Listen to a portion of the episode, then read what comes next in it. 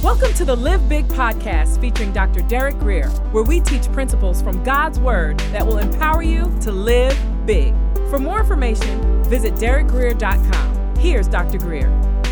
John chapter 18 and verse 1. This morning I finished in record time. Let's see if that happens. You know, whenever I say that, it's something different happens, but let's watch what happens.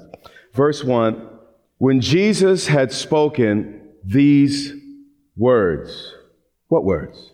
Well, in the passages prior, he had just told the disciples four things. Number one, he told them that he was going to leave them for a while. Number two, he told them the unthinkable. This man who had calmed storms, this man who had uh, walked uh, through the crowd when they wanted to throw him off the cliff, this man who fed the multitude, Emmanuel, God taken on flesh, was going to be crucified. He went on to say that when that happened, all of you, all the disciples, would abandon him. But then the fourth thing was equally shocking because at the Last Supper, the disciples had to ask, which one of us is going to betray you? Meaning that Judas knew how to play the church game. Judas fit in with everybody else, and you would have never thought Judas was the one. So the fourth thing he told them was that one of their own number was going to lead in his betrayal. So the disciples were shell shocked and they were trying to wrap their heads around the words that Jesus had just spoken. And, and what Jesus does, he, he, he speaks as he characteristically speaks. Go to John 14 and 1. He says, Guys, don't let this throw you. Now you got to remember, Jesus is the one that's about to be abandoned. He's the one that's about to be betrayed. But instead of him feeling sorry for himself and, and focusing on what he's feeling and going through, his primary concern is for the disciples. He looks his men in the eye. He says, Let not your hearts be troubled. Believe in God. You trust in God, don't you? Believe also in me. What human in their right mind would say, I want you to have the same confidence you have in God, put it in me? Jesus was either more than a man or he was crazy. There's not a lot of room for anything else when you read the Gospels. Every man that has said he was God that was not God ended up going insane. But Jesus here is saying the way you trust God, you need to start trusting me. John 18 and verse 1. When Jesus had spoken these words, and he summed up all those words and prayed for them, he went out with his disciples across the brook Kidron. The name there comes from the Hebrew term Kedar, Kedar. If you're familiar with the scriptures, you've heard of the tents of Kedar. The tents of Kedar were, were made of black goat's hair, and, and Kedar uh, came to, to be the word for black itself. So he went out with his disciples literally to cross the black brook. And this was the famed brook that King David uh, crossed when he was driven out of his throne or out of Jerusalem by his son Absalom.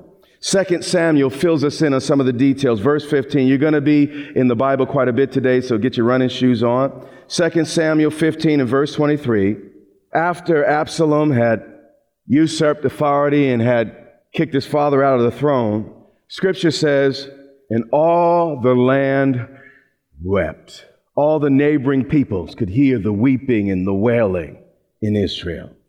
As all the people passed by, and their king crossed the brook Kidron.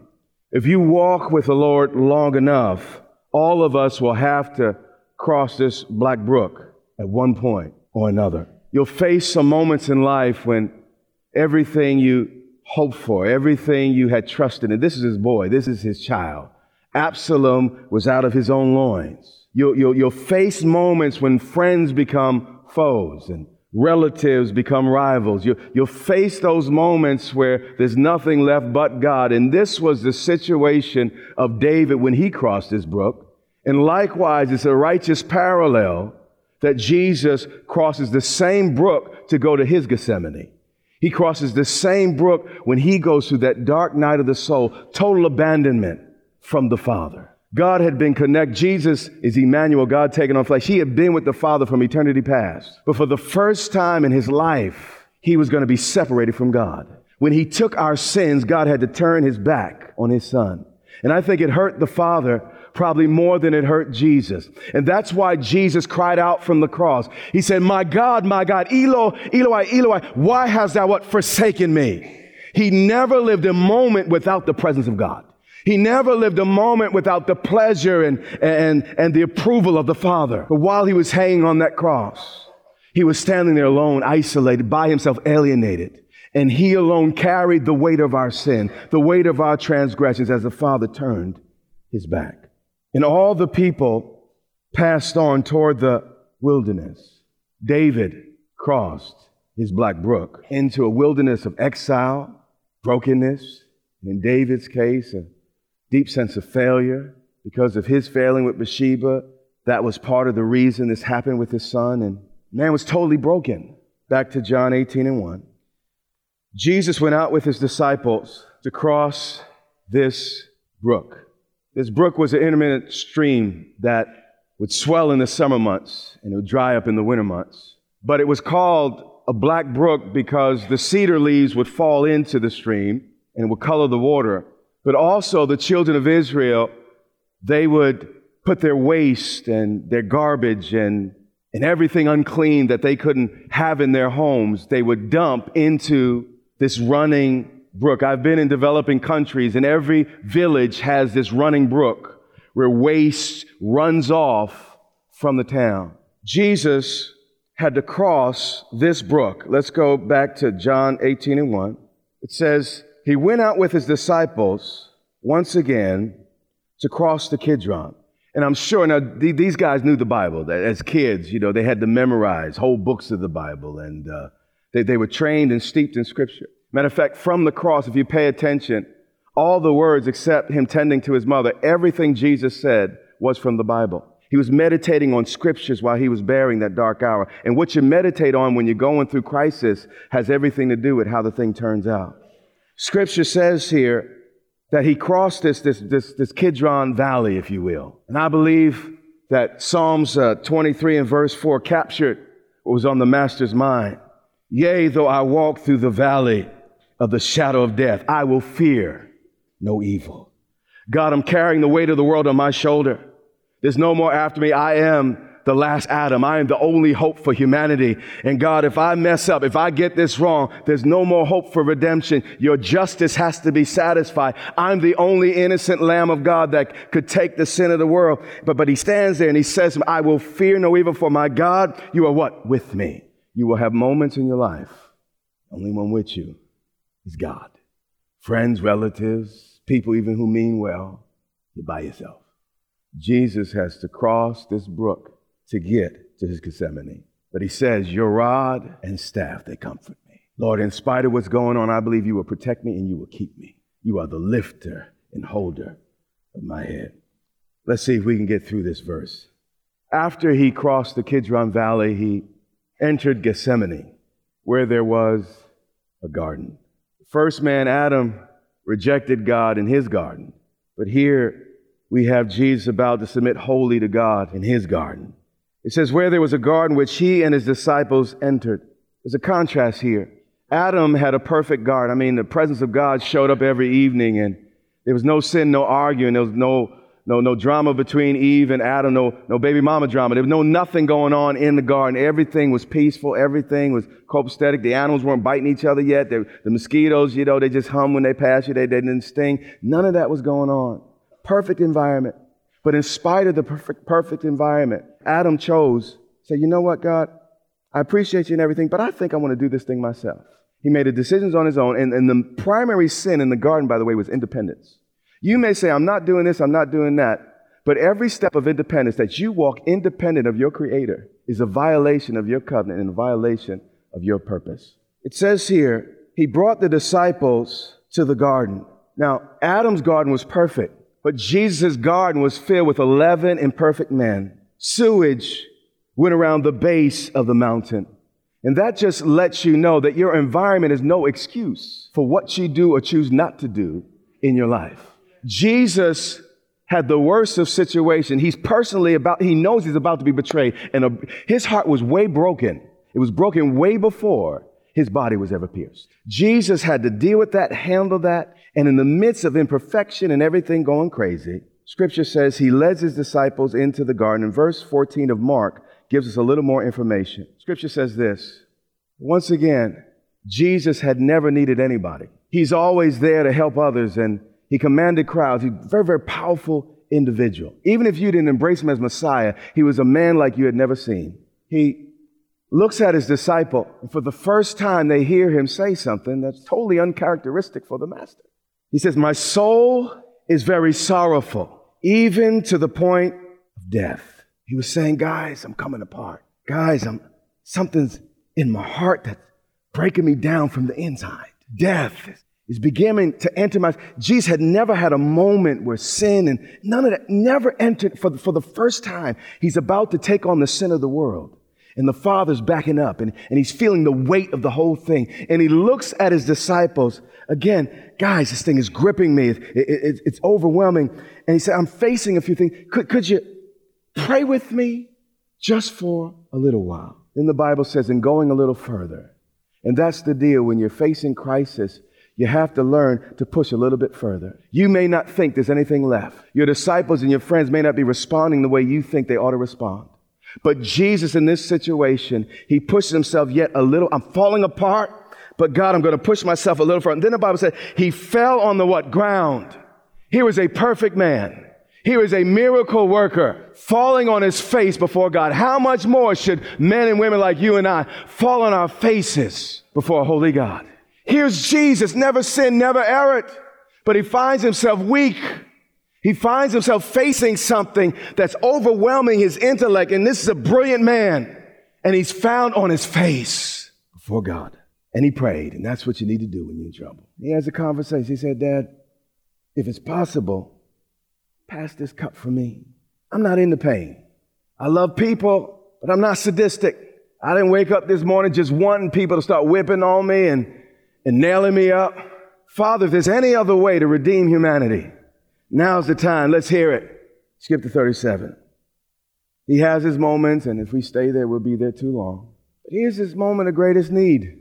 He's done everything for these guys. When he called Peter into the ministry, he gave him a boat sinking, net breaking, catch a fish. And, and all those fish were used to feed the family and the community. And, and that's why mom and them was so happy about sending uh, uh, Peter off because, you know, a man that, that could cause, uh, you know, the, the, these guys, they fished all night, got nothing. But as soon as they connected with Jesus, all of a sudden, you know, boats were full and, you know, Jesus met their needs. They, they had no wants. But in his moment of need, watch what happens. He came back and he found them sleeping. And he said to Peter, he said, Peter, remember when your, your, your, your, your mother-in-law wasn't feeling well, and I had a long day, and we just finished ministering to the multitudes, and, and she was ill. I came and laid my hand on and healed her. You know, Peter, you remember how confused you used to be? Peter, remember, you know, after, again, long days, you know, late in the night, I, I'd explain to you the things I said uh, to the crowds. And, and you remember when I laid hands on all 12 of you and you went out and did the things that I was doing? You cast out demons, laid hands on the sick, you raised the dead. Remember, you know, uh, all those, those precious things that, that I did for you and, and we did together. Peter, could you not just watch with, have I ever asked you for anything? Peter, could you just Watch with me. I didn't ask for six or seven. Just, man, a good 60 minutes would have helped me in this moment. Peter, couldn't you watch with me for an hour? The answer was no.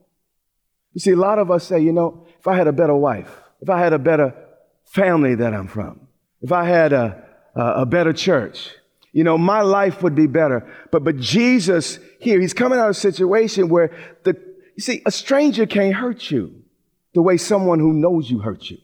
Dude, you, you passing on the street, he can't do half of what someone who's near and dear to your heart. Jesus is about to experience a whole lot of physical pain, but his heart was way broken before any of those events occurred. John 8 and 18 and 2. Now, Judas, who betrayed him, also knew the place. Judas knew all Jesus' spots, all his his places where he prayed and, and hung out.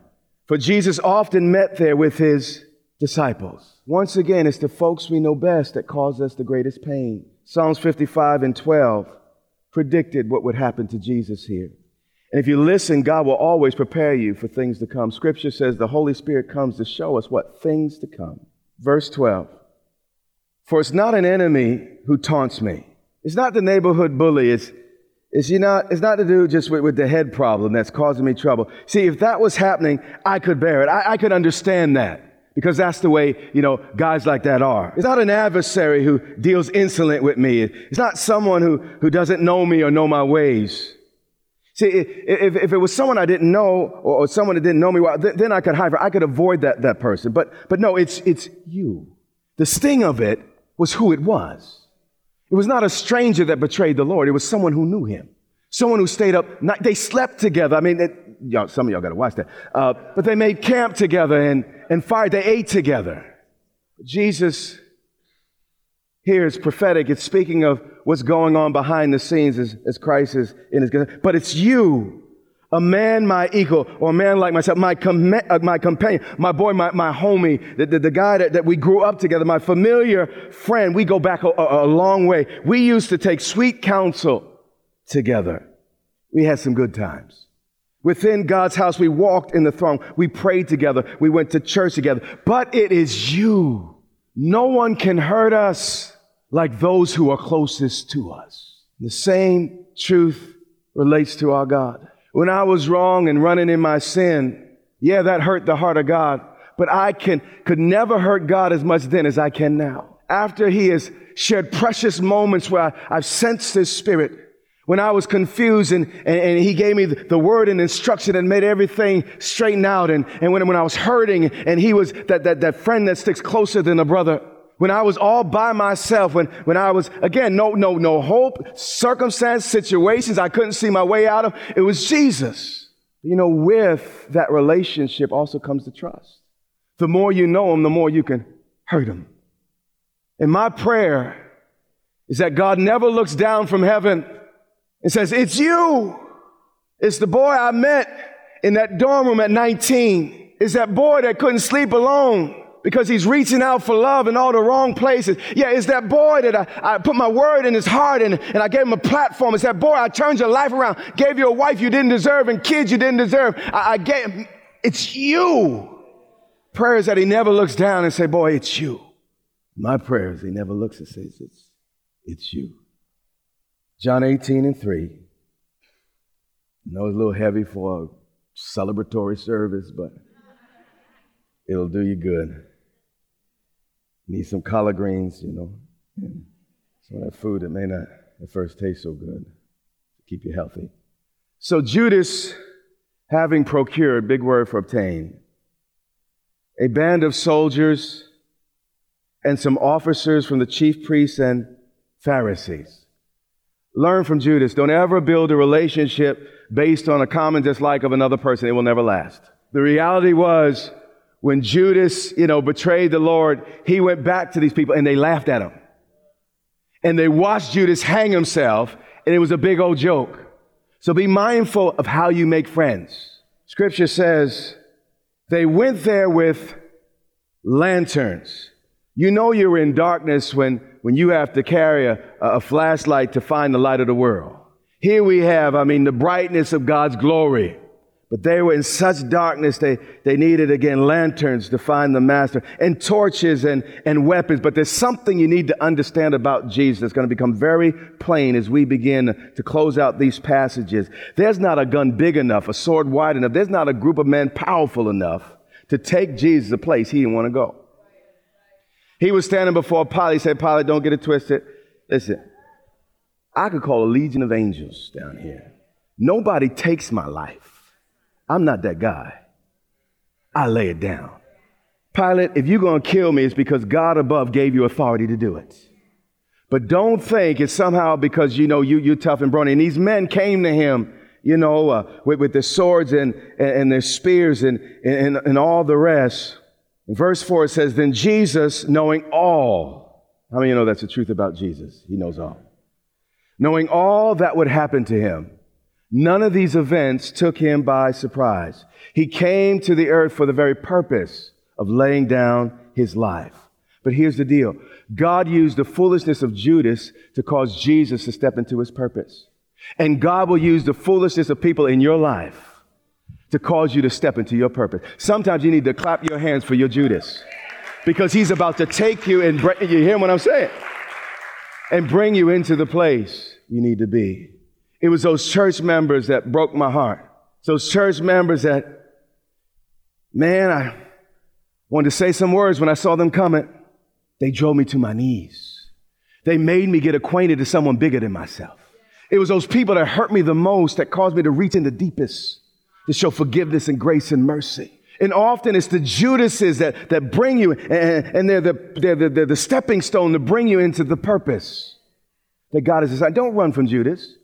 In fact, Jesus kept his enemies close. He's like, Judas, you're a tool. God's going to use you. And there will be people close to you that God will use as instruments for his glory. Jesus, knowing all that would happen to him, he, he what? He came forward. I like this about Jesus. He came into the open, lest anyone think he was trying to hide. You know, they were under the trees maybe and, and all the rest, but when he saw him come and he walked to him. He stepped right to him. He let him know, I'm in control. I ain't afraid of you guys.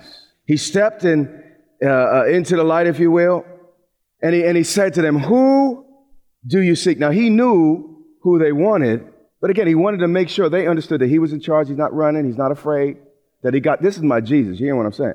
And they answered him, Jesus of Nazareth.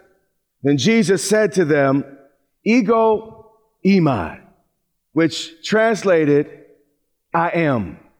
They asked him who, who, who you know, who, who did you come for? And then Jesus responds with a divine name.